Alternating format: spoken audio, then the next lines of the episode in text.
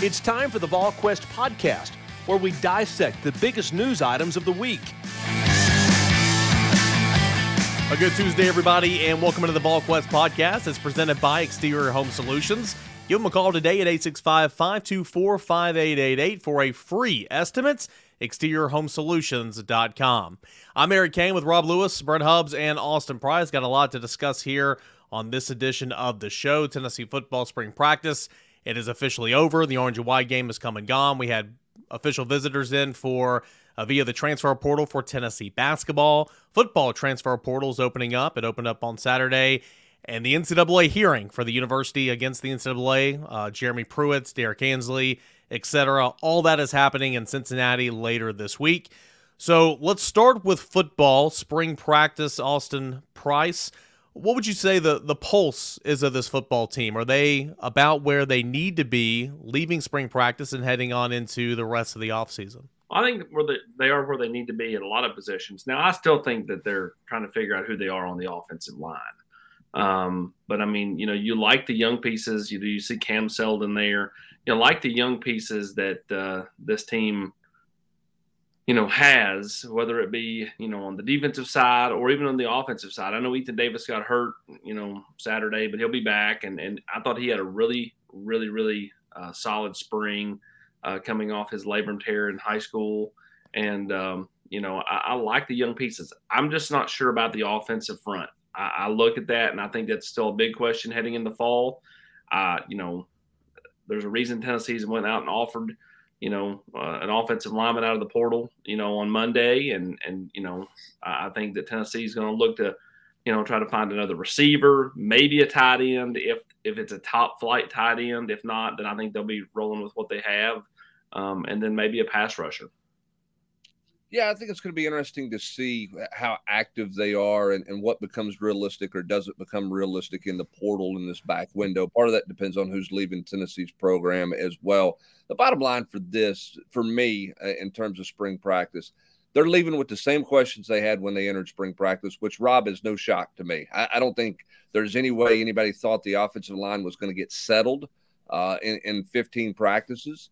Um, and the same for the secondary. Do they have more pieces to pick from in the secondary? Absolutely, they do. What does that shake out? How does that shake out?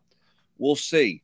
Uh, Rob, I feel a little better about him at guard on the offensive line than I do at tackle, but it's no surprise that there's no answer at those two spots right now. Yeah, I mean, I I don't have a lot to add to that. I mean, other than you know, you just weren't going to fi- find that kind of stuff out, and you know, in this this kind of testing ground. I mean, that's really going to be. You're probably not going to know really know what you have up front until a couple weeks into September ne- next year. I, I, would guess. I mean, I I don't know that I saw enough in the spring cover, or, or if you did to, to, feel like, you know, do they leave with definitive answers in August, or is it kind of like it was last year at tackle with Mincey and Crawford, feeling like you know, you maybe don't have a perfect solution, but you get you have a couple guys you feel like you can get by with.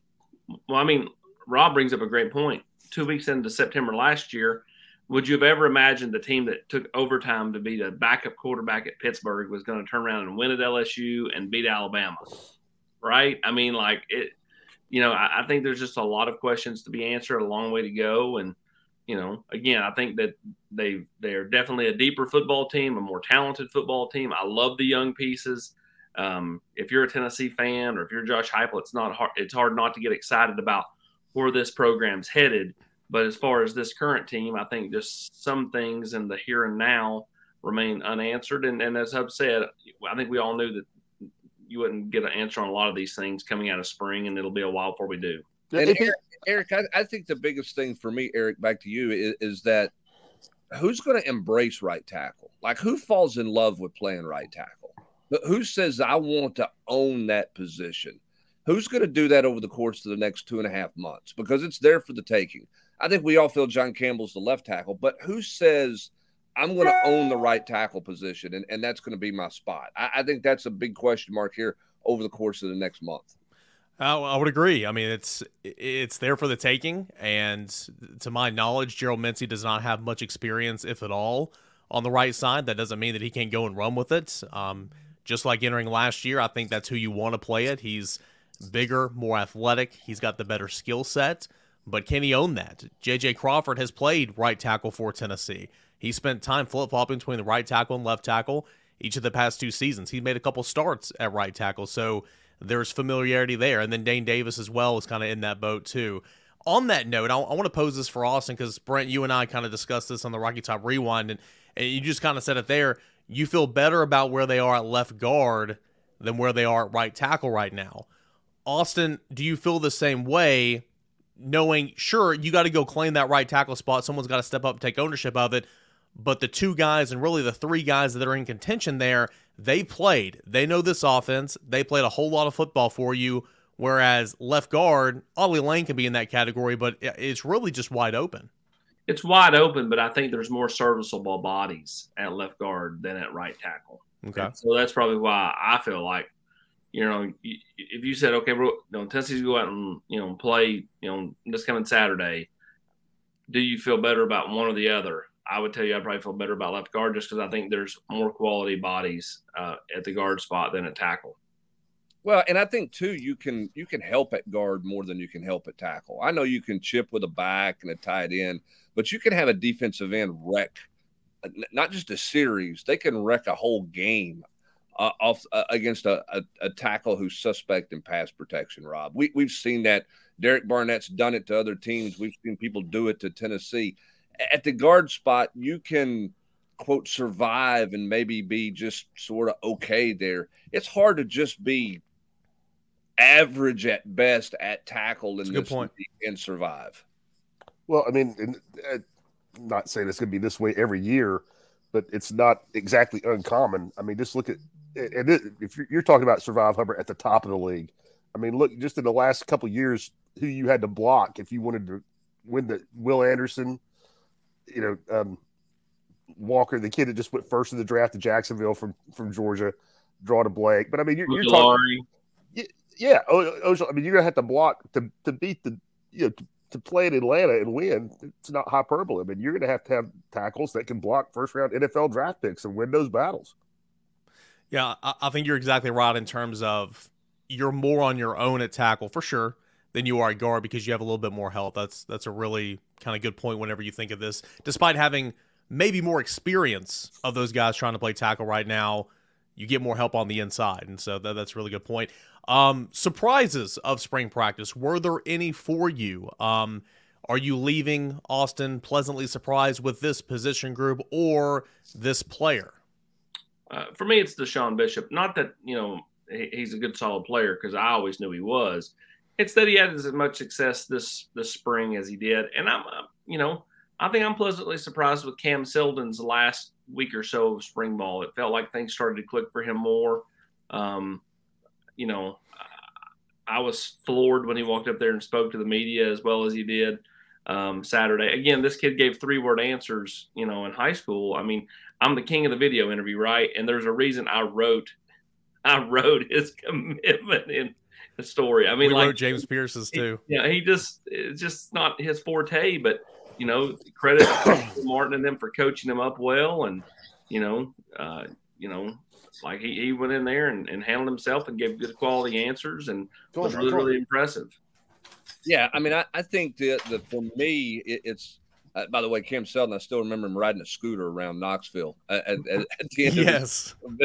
of for like an hour at a time. Uh, but for, for me, it, it's the whole tight end position. Uh, from the standpoint of they've been more physical than than what I thought they would be. Um, you know, I with the first week of practice, first couple of days of practice, I looked at McCallan Castles. I wasn't sure, you know, how physical can he be Ethan Davis is much bigger than I thought. I thought Ethan Davis athletically could catch the football, but but how physical could Ethan Davis play? So for me, the position that has surprised me um, through 15 days is the tight end position. I don't know that they're great at that spot right now, um, but I think they've got multiple weapons uh, multiple guys who can play in some different roles. They're they're better there coming out of spring than I thought they would be because Davis is further along than I thought. Now this injury is going to set him back. We'll see what that ends up being in terms of how big of a setback.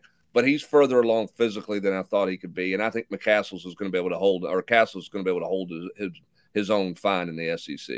And for, for, for me, you guys saw a lot more than I did. while basketball was finishing up. But just you know, at the end, I, I want to reinforce what AP said. I, I, was really impressed with Seldon, and just you know, I, am like a lot of us. I'm always hesitant to pump you know pump the new kids up too much, but you know, probably the just the the freshmen. I thought there were several guys that looked legit that I, th- I think will be able to help in, in, the fall, and I don't think you always necessarily feel that way coming out of spring. I mean, Caleb Herring looks like a million bucks. Uh, Nathan Leacock looks like an, an SEC wide receiver, and, and Seldon, you know, physically that that kid's just different. AP, you might not know the answer to this, but uh, we know that Cam Seldon's been dealing with a bit of a shoulder throughout spring practice. Looked like it was bothering him a little bit. You couldn't tell from his play in that orange and white game. Do you kind of have know where he is with the shoulder right now? Um, it's nothing. I don't think that they expect it to be any type of long term thing. Just something he's just kind of been battling through, and really just needed to kind of get back to uh, the month of May and rest. Yeah, certainly if it was something that they feared long term, he wouldn't have been playing in that orange and white game. Um, any surprises? You know, we, we talked about some pleasant surprises early on in camp of some of those newcomers, like Ricky Gibson was a name. And I mean, my pleasant surprise would be the quality of depth at linebacker. We talk about those young linebackers all the time, but you're in a position now to where, I mean, last two scrimmages, you didn't play your two starters, right? And you allowed Herring and Perry and Carter and Telander and Smith to get so many reps. That room is so much deeper than where it was this time last year. Uh, but any surprises in the secondary from a course of day one to the ending of spring practice to where you think they they move the needle, Brent, and, they're going to be a real factor for Tennessee uh, come the fall. Whereas maybe they saw some playing time, or maybe they're new to the team for this year. Uh, you know, we'll see. I, I mean, you know, I, have said this on the last couple of podcasts. I, I think they've got depth at, at corner. Um, I know Jerry Mack said, iron, iron sharpens iron. Better not take a day off. If, if, you're a corner, you better not have a bad off season. You know, you got Gabe Jeudy-Lally, who knows how to play in this league and knows what to expect. I think Doneiko Slaughter has embraced that position. Some of those other guys need, need to, and not that they're doing bad, those young guys certainly, but you know, the Warren Burrell, you, you got to get healthy and get on the field, you know, and get back out there and get to work. And and so um, I don't know how that's all going to shake out. You know, are they going to take athleticism over experience? Are they going to hybrid that, or, or what are they going to do there? I'm a little surprised Jordan Thomas hasn't made more, didn't make more noise in, in spring. I think part of that's because they had him at both positions. He was playing star and he was playing safety, uh, which I was a, a, little surprised that they made that move, Austin, because I think if they have an injury to Mary McDonald, Wesley Walker is going to star because that's where he played a bunch of football in the ACC. So I, am not sure it, how much they helped Jordan Thomas get settled in somewhere and really take off and run. Uh, so we'll see where where he's at. And again, are they going to take athleticism over experience, experience over athleticism, or are they going to try to blend the two out there uh, in, in trying to find their best five? If I know them, I think they'll just go with the old heads, and everybody will be pulling their hair out. I second that opinion, AP.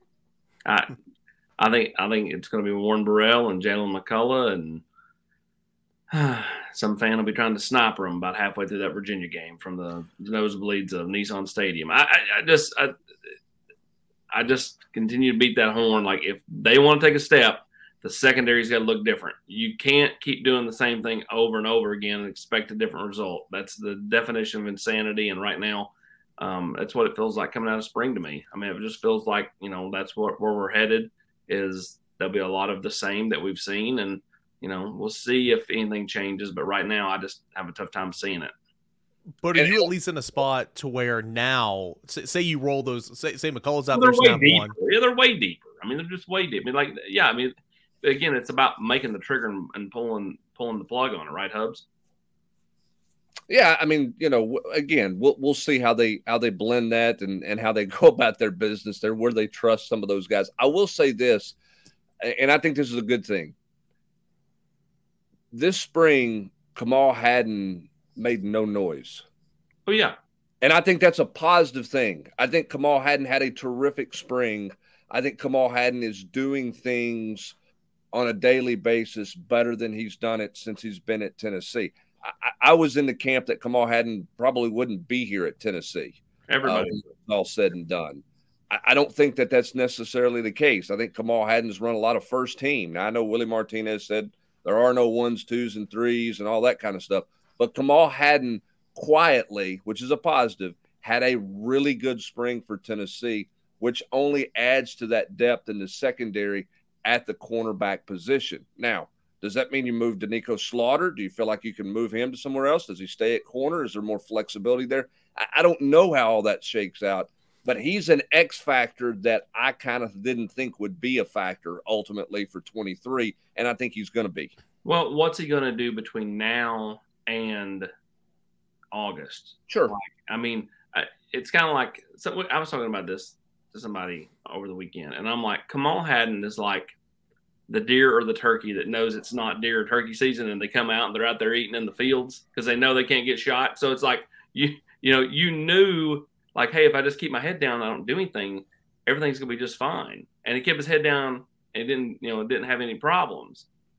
He's a good kid, right? Like I, he's an engaging kid. Like it, it's hard not to root for Kamal and I know he got over there and he trash talked when they were down thirty at South Carolina, and that drove everybody nuts. I get Every it. play.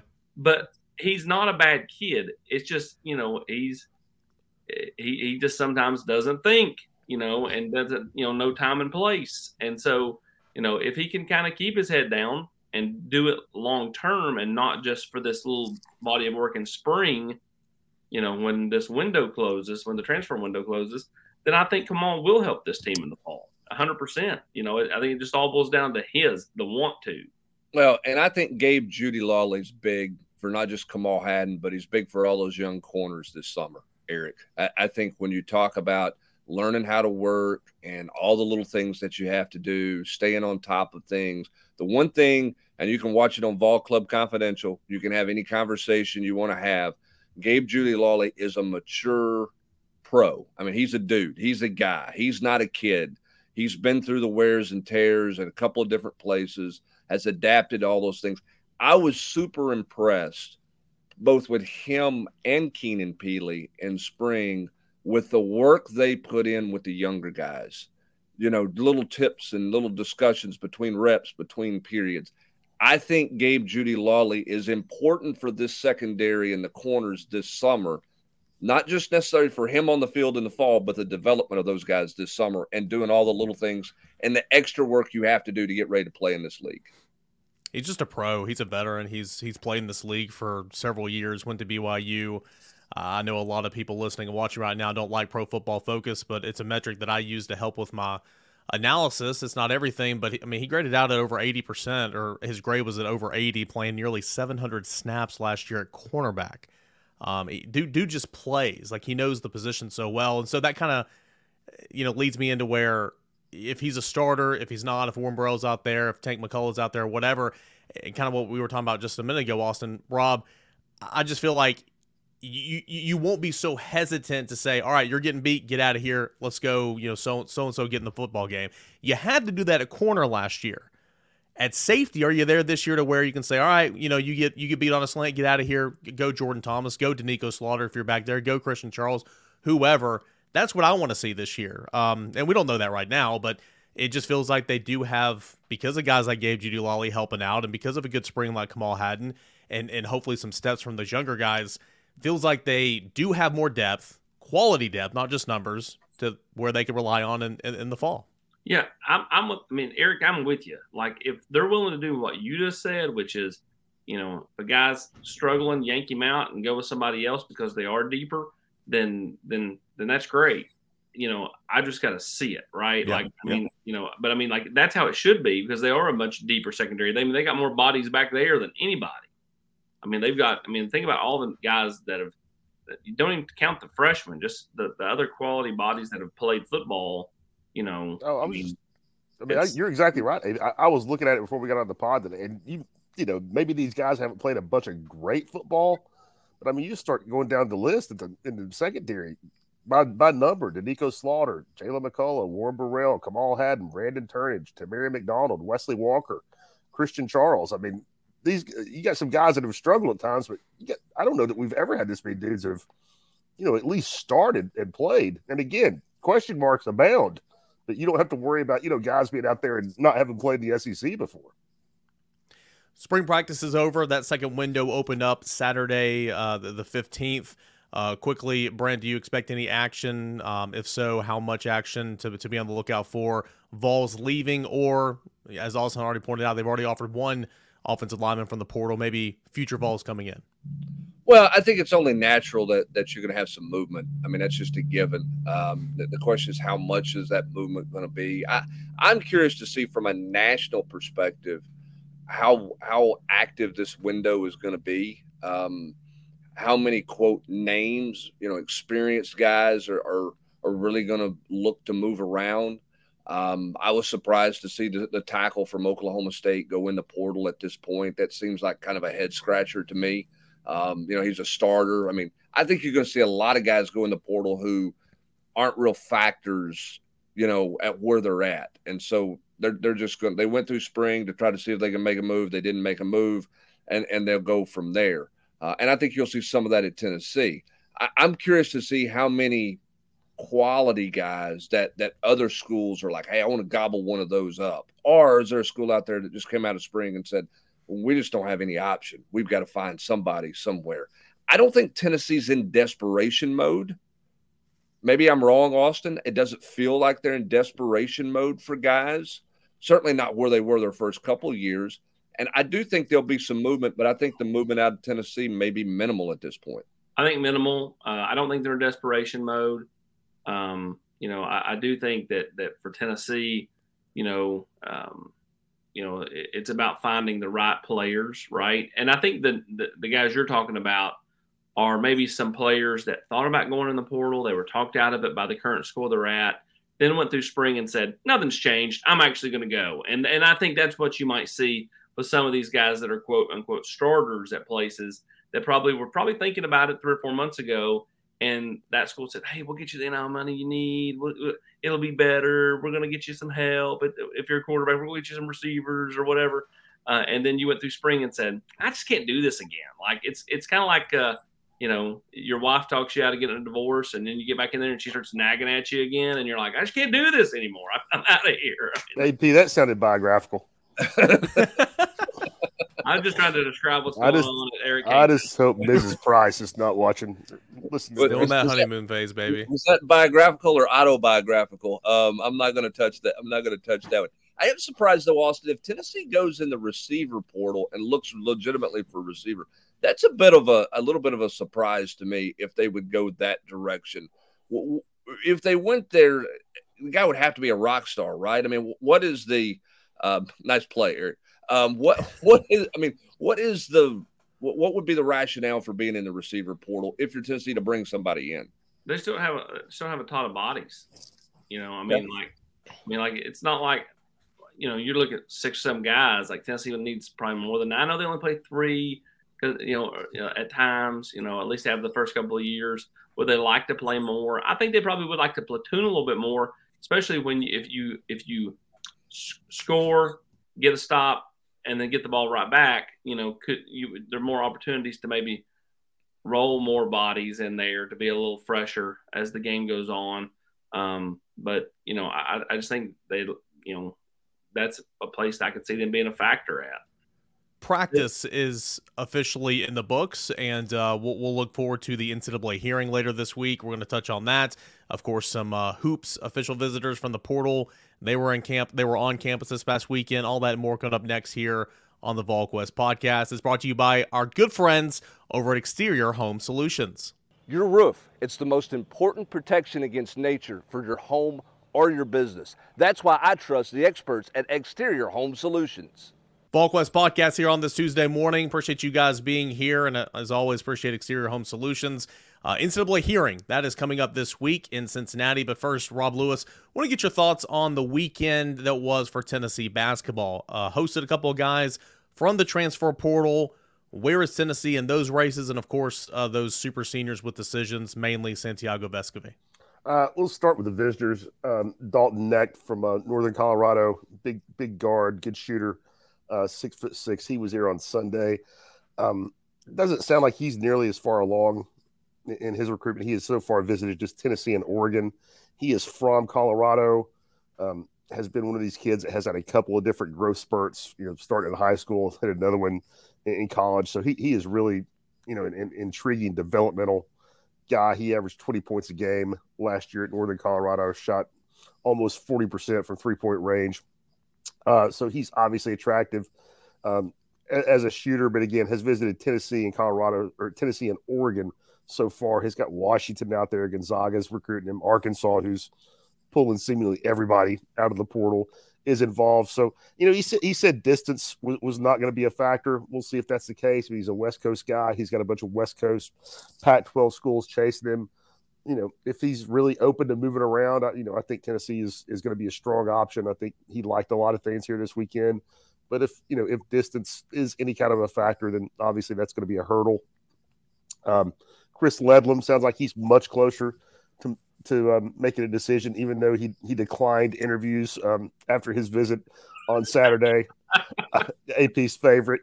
Uh, How did you handle that, Rob? Uh, he, he was he was polite about it. He just didn't want to, you know, he he he was not, you know, offensive. He just didn't want to, you know, put anything out there about his recruitment before he'd taken his final official visit. He's at St. Harvard John's. educated, baby. I could have pulled it off. You, you probably could have. You probably could have. You could at least probably get the mom.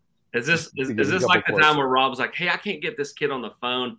AP, I'll get you a Ruth's Chris gift card if you can get this kid on the phone." I text the kid, "Hey, my buddy's gonna give me a Ruth's Chris gift card if you'll answer the phone first ring." Boom. What's up, man? Classics never die. but but Ledlum, I think you know, he he left Tennessee, went straight to St. John's. Um, you know, he's from Brooklyn. I don't know how much of a tie that you know that that, that means for St. John's. Uh, the buzz out there kind of seems to suggest that it's Tennessee and Indiana. Uh, but you know, I guess just bottom line, Tennessee had two official visitors here this weekend, two grad transfers. I, I think they're really in it for both. It feels to me just because he's so you know, is further along, closer to making a decision that Ledlum is more realistic right now. But you know, I, I think they're in it for Knecht. I just wonder about the distance and, and of the current guys. You know, I, I I might have a different opinion tomorrow. I think Santiago is leaning towards staying. I think Josiah is, is leaning towards going. And again, I, I may hear something this afternoon that makes me feel differently. You know, by by supper time. Rob, is there anybody is there anybody else on the horizon from a transfer standpoint, or is there one of those reclassification guys out there looming that nobody knows about that suddenly is, you know, pops up a year early and, and ends up out of school in August, much like Zakai Zeigler did? Is there is there either one of those type things floating around right now? transfer wise for sure jordan gainey who just happens to be the, the son of associate head coach Jud, justin gainey is uh, in the portal for usc upstate over outside of greenville if he stays in the portal and, and really decides he wants to change I, I think it'd be a surprise if he ended up anywhere besides tennessee really good shooter has been really pro- really productive um, in his first two years over there obviously would be a step up in competition as far as a reclass guy you know, I don't know any, any of those right now, but nobody knew who Zakai Zeigler was until July. I would, and, and again, I, I don't know anything on any name, but given this staff and you know some of their ties, I, I would also not ignore the international market either, and somebody popping up, you know, there either this spring or, or, or further in the summer. I would, I would certainly not ignore that as a possibility. Grant Ramey says the longer this thing goes with Santi, the more and more it seems like he's coming back. Would you agree? Yeah, I mean, I, th- I think he wants to stay. I think he's he's you know is leaning that way, and I you know I think we're probably being naive if we don't think NIL you know ha- has something to do will, will play a role in, in that. So I, I think that's also going to be a factor. I, I was told that uh, since we were never able to work out a date on Vol Club Confidential, he wants to come back to to, to do that show next fall. That's just, Feels like that'd be a big hole in his resume resume for his career. He needs that on his reel. He needs to sit down with Austin Price for his for his media reel. Rob Lewis. hey, I'm big in Uruguay, baby. All right, guys, let's shift gears. The uh, final topic here on this Tuesday. Uh, big time stuff coming up later this week. The NCAA hearing with the University of Tennessee. Former head coach Jeremy Pruitt, former defensive coordinator Derrick Ansley is going to be at Cincinnati. Brent Hubbs kind of set the scene going into the week, what to expect. Um, and, and of course, the, the whole bowl ban things being thrown out there again. Uh, kind of what are your thoughts entering the week and, and how this will play out? Well, I mean, this is very procedural. Uh, this is the NCAA. Um, doing their due diligence, wanting to be procedural. Uh, they have not had many of these opportunities in terms of having hearings uh, because of COVID. Remember, they didn't, they were not on the road doing any interviews um, dur- during this process. They, they had to use the third party um, lawyers and sit in on the Zoom calls because the NCAA didn't allow them to travel. So I, I think part of this committee wants some FaceTime w- with the powers that be and the people that are involved in this case. Obviously, that's Jeremy Pruitt. Um, that's Tennessee in general. Uh, Donde Plowman, Tennessee's chancellor. Uh, Phillip Fulmer. Uh, so we'll we'll see, you know, kind of what takes place from this and, and what happens and, and where it goes from from there. Um, eh, they're going to start on Wednesday morning. Um, that'll be a full day on Wednesday uh, in Cincinnati. I expect it to be a full day, basically on Thursday. I, I don't know that they'll need there'll be a need for anything on Friday. Um, I think the hope is that this thing gets done sometime. The hearing gets wrapped up Thursday afternoon, and everybody can depart and head to the house. And um, then you, you, wait the six to eight weeks or so b- before you get a ruling. Once you get a ruling, Austin, then you can appeal the ruling. Um, you can do what you know. You can do various sorts of things there, um, and we'll go from there. We had a lot of questions on the board about this. I mean, there is separation. Jeremy Pruitt's not lumped in like like his ruling is not going to be a part of the Tennessee deal. That's a separate deal. He'll have his own separate counsel. Derrick Ansley's deal separate um, than than the university. But I, I think the NCAA uh, wants to have some face to face contact with these people that they were not just privy to Austin during the investigation part portion of this of this case because of COVID and, and the travel restrictions taking place. Yeah, I, I think they want to have the the public, you know, the public flogging of of all the parties, and I think they want everybody in that room to sit there and sweat it out while they while they talk to them and and and want to have to you know make them nervous and and all that stuff. Um, you know, again, like let's say uh, Coach Pruitt's happy with what whatever they give him. Tennessee's not. Tennessee appeals. It doesn't slow down Jeremy Pruitt. Vice versa. If if if Tennessee's happy and says, "All right, we're ready to move on," we'll accept the punishment. We'll give you the few more scholarships and a three million dollar fine or whatever it is. And Jeremy Pruitt's like, "No, I'm not happy with mine. I'm gonna appeal." It doesn't slow Tennessee down. So um, you know, uh, you know, uh, the one I'm interested to see does Derrick Ansley make it to Cincinnati? Because I don't think he does.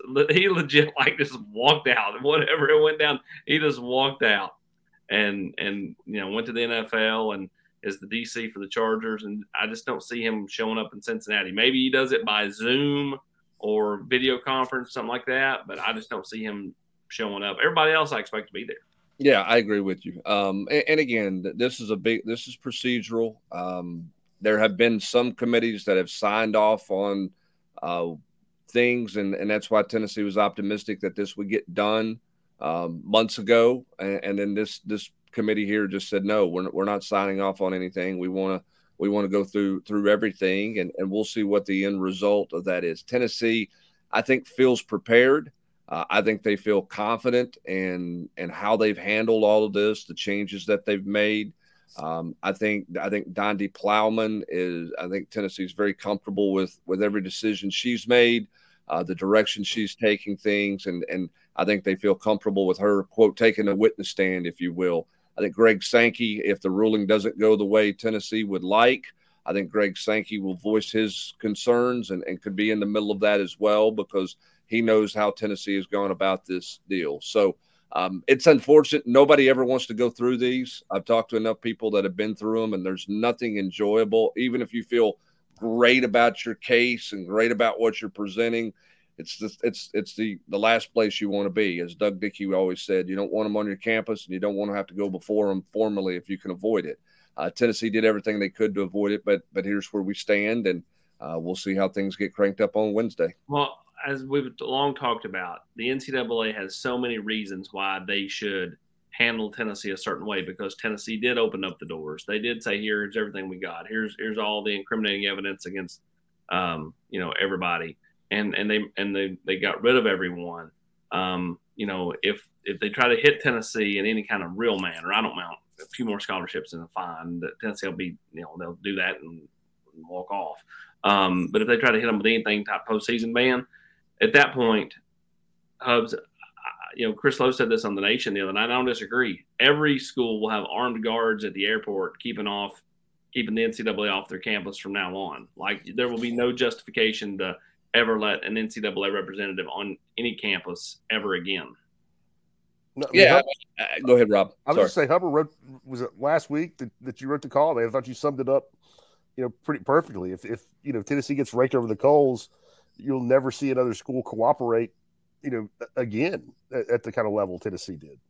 Yeah, well, I mean, what's the benefit to that? Um, and I get where the, the NCAA says, you know, we we want to punish and and what you've done is is maybe not enough in terms of scholarships because you were short rostered. I, I, can see some of those things where the NCAA is coming down that avenue. But the NCAA has also been on record as saying they do not want to punish kids who weren't involved. Okay.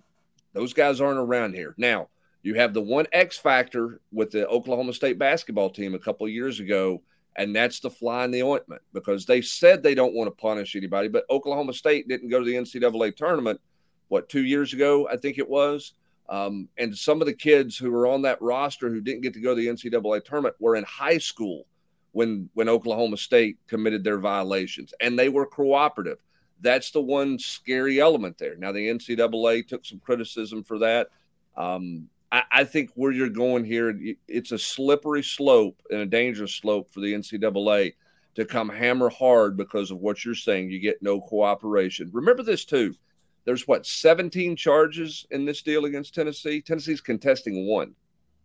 They're contesting one. Everything else guilty. Failure to monitor. They're con- they're contesting the failure to monitor, and um, that, that's what Tennessee is, is, going. You know, is fighting, and that's what the that's what the whole bulk of this thing is um, for Tennessee and Cincinnati is a failure to monitor. Now, for Jeremy Pruitt, it's different, right? He's trying to figure out how he can get back to coaching sooner rather than later. And I think there's a couple of interesting ways for Jeremy Pruitt to go about this. One, he's got to stay calm, in my opinion. Two, get through this thing and negotiate, but he didn't want to negotiate on the front end, Austin, and got it to this point. So, how he goes about his business um, in, in, this in this case will be interesting on, on Thursday and on Wednesday and Thursday for sure. Yeah, I agree. I mean, at the end of the day, Coach Pruitt wants to coach. As simple as that. And and you know, for him, I think the best course of action to get back to the field is you know uh, you know to just kind of go about his business, um, not go in there trying to sue everybody or you know trying to hammer everybody. Just go in there. Uh, you know, state your case, make your appeal with whatever they give. Because I mean, let's face it. Let's say they give him a five year show cause. He should appeal it. If they give him a three year show cause, he should appeal it because you can't get more, but you never know. They may go, okay, three, okay, we'll do two. Five, we'll do four. You know, whatever. I mean, like the quickest path for him back to coaching, you know, is is the is the route he needs to go because ultimately that's what he wants to do. And you know, he just I don't think he really wants to go back to the NFL. He did it for a year.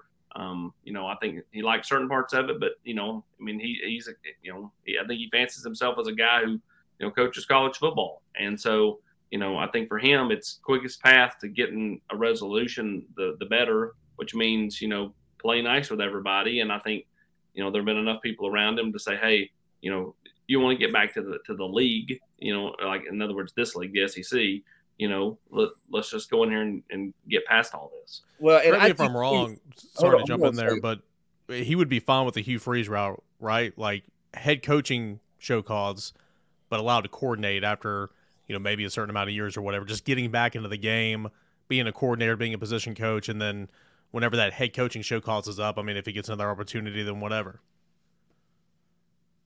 Yeah, I, I think that would be the case. Hubbs, I, normally in this instance, the show cause does not start until they're ruled upon. So let's say he gets a five year show cause. It would be five years from right now. It would not be five years from when he last coached. I think that's where he could appeal it, though. I think that's where you could win an appeal. You know, hey, I've already served near three years. Let me, you know, go. But let me let me date. If you're giving me six, let me date it back. Now I've only got three years left to to, to go. I mean, I, I think ultimately that's where he's got to try to win. It's all about the time you know, if, if, if it doesn't start till now, you know, that that's where I think it gets tougher and tougher. And and I just wonder too, Rob, if his if his approach to all this is different based on what happened to him th- this off season. Uh, let's face it. Where does he want to coach at the Alabama. end of the day? He wants to be the defensive coordinator at, at Alabama, and you know he spent all the summer and fall talking about suing and all these other things. That job, his quote, one of his dream jobs or the dream job for him, comes back open and, and he can't he can't be a factor in in in the job hunt or even be an analyst. And I wonder if you have that moment where it's like, I got to get the you know I, have been defiant. I'm not going to negotiate with anybody. My, the guys who work for me went ahead and got their negotiation things done, but I'm going to fight everybody. And then all of a sudden, that carrot gets dangled in front of you for your job, for the job you won't rob, and you can't get it. Does your mentality, does your approach to things change when reality hits that I, I, I can't do what I want to do until I get this thing resolved. And I wonder if his approach is a little different because of that. I mean, I would have to think so, Hubbard. I mean, but there's no guarantee that it is. And, you know, I think we can also all see him, you know, saying his attitude has changed and then, you know, maybe getting to the courtroom and, and getting his dander up a little bit and, you know, maybe have saying something that, that, that hurt his case. But I mean, I, I think you kind of painted it pretty well there. I mean, did he learn a lesson, you know, this off season that he that he was going to have to change? That he's in a situation where you know the defiance and you know the, the lashing out is, is not going to help him at all. And you know, I would I would think that he got some pretty strong evidence to to support that view by by not even being able to be hired as an assistant.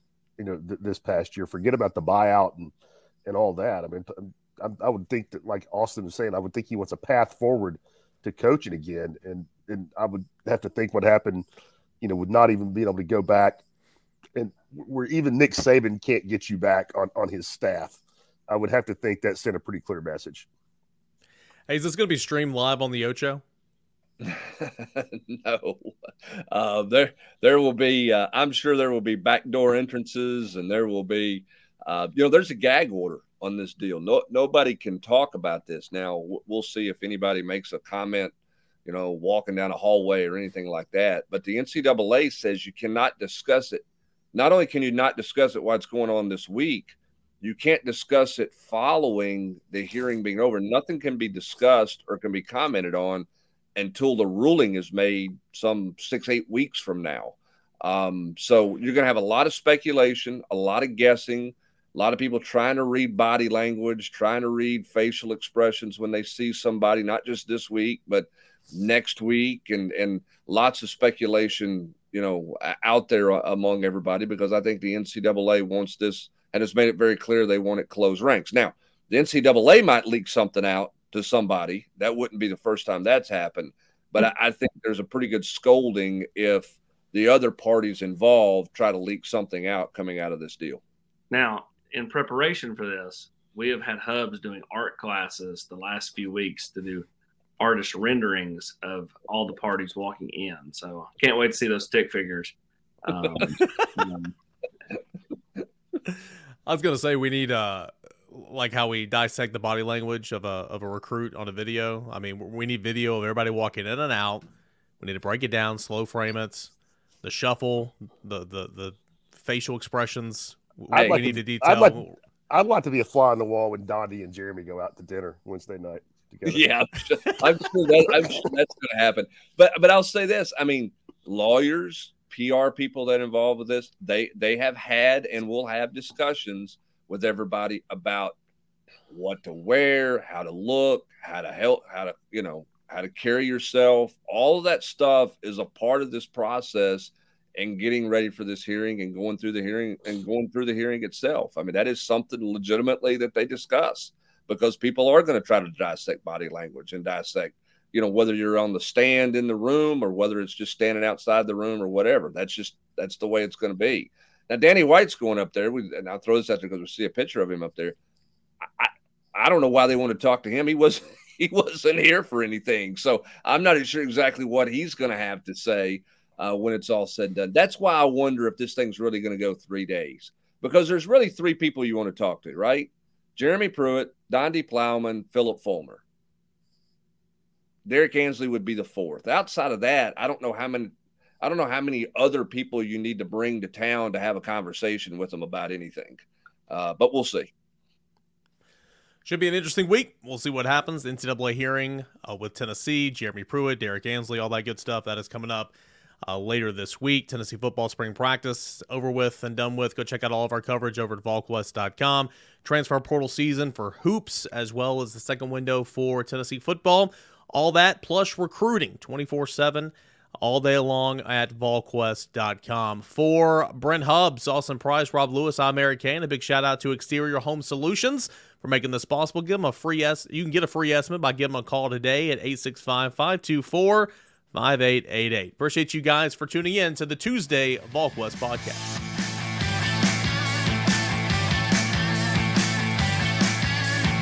You've been listening to the VolQuest podcast every week here on VolQuest.